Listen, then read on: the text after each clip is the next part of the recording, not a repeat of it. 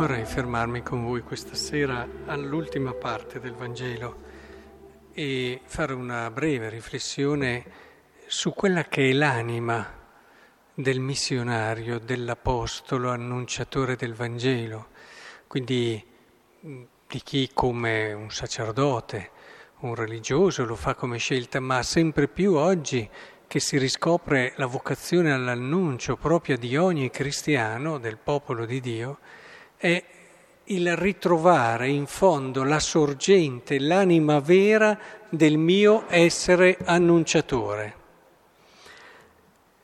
E non dobbiamo adesso fare delle costruzioni teologiche o delle esegesi particolari, occorre semplicemente che ci mettiamo qui a rileggere da dove nasce eh, quel pathos, quella passione, quell'amore di Cristo che gli fa dire vedendo le folle, ne sentì compassione, perché erano stanche, sfinite, come pecore che non hanno pastore.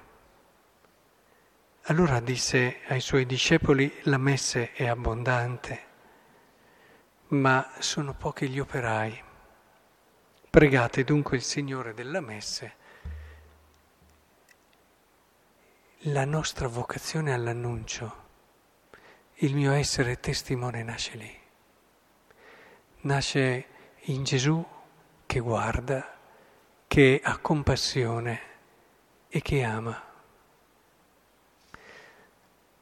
Quando noi sappiamo ritornare lì, allora ritroviamo alla vera sorgente dell'annuncio.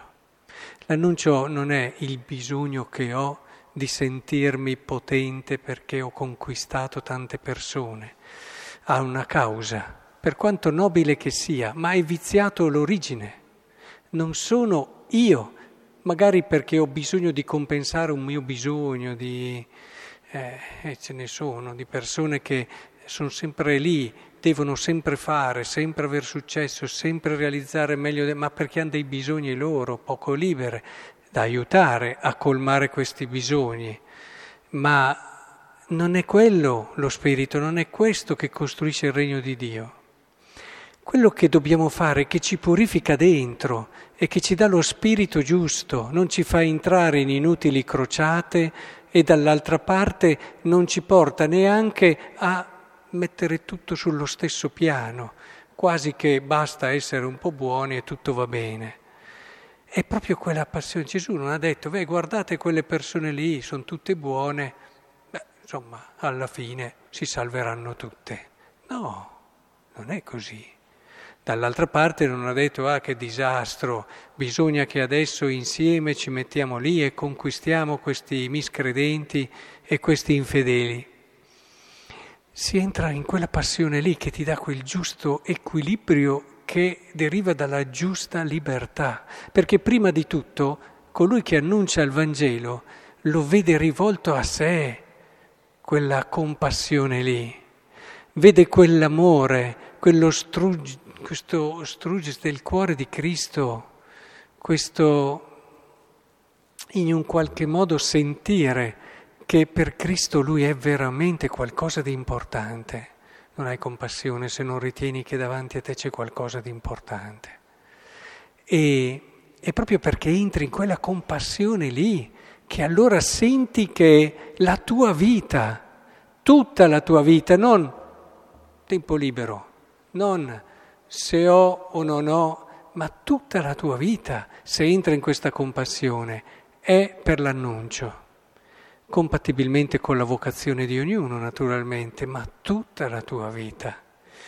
Vedete, da una parte avere quella relazione con Cristo che ci permette davvero di trovare il fondamento di quello che facciamo nella, nella Chiesa, negli annunciatori, nelle, nei testimoni, nei cristiani.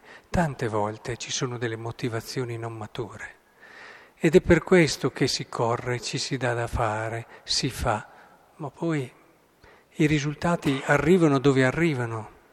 E questo credo che sia molto importante che sappiamo riscoprire dove sta la vera sorgente, dove sta il vero cuore del nostro fare, del nostro correre.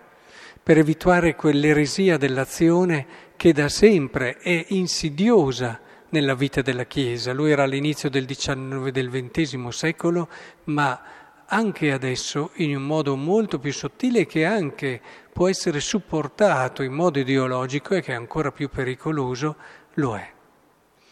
Ritornare lì, al cuore di Cristo, alla sua passione e compassione. Questo è la radice del mio essere apostolo e non ve lo nego quando mi trovo davvero a pregare e durante il giorno eh, non si fa spesso, ecco che ritrovo lì la motivazione fondamentale.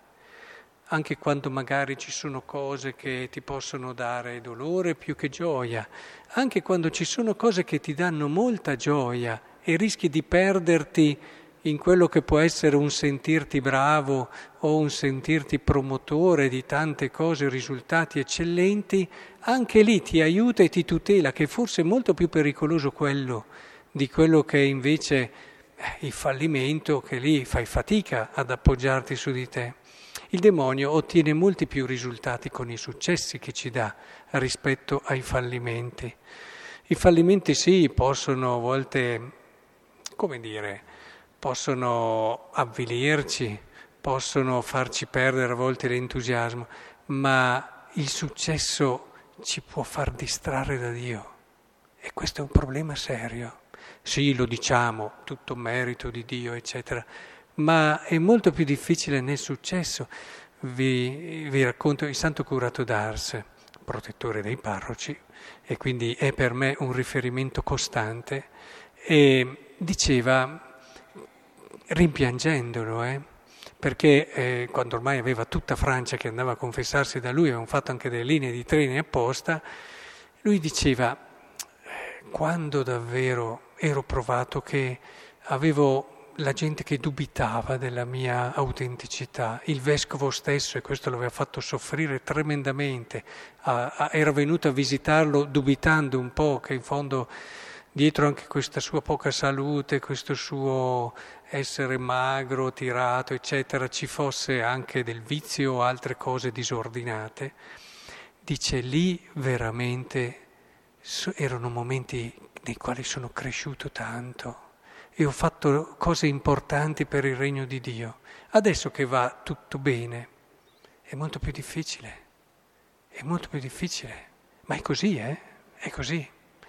E allora il Signore vorrei che ci custodisse il cuore, tutelasse il cuore in questa libertà, perché è lì nel cuore di Cristo, nella sua passione e compassione che dobbiamo ritornare costantemente per ritrovare il senso e il significato di quello che facciamo, per non perdere l'energia e per essere per gli altri sempre quell'incontro con lo sguardo di Cristo e con il suo amore, che è il dono più bello che possiamo fare a una persona.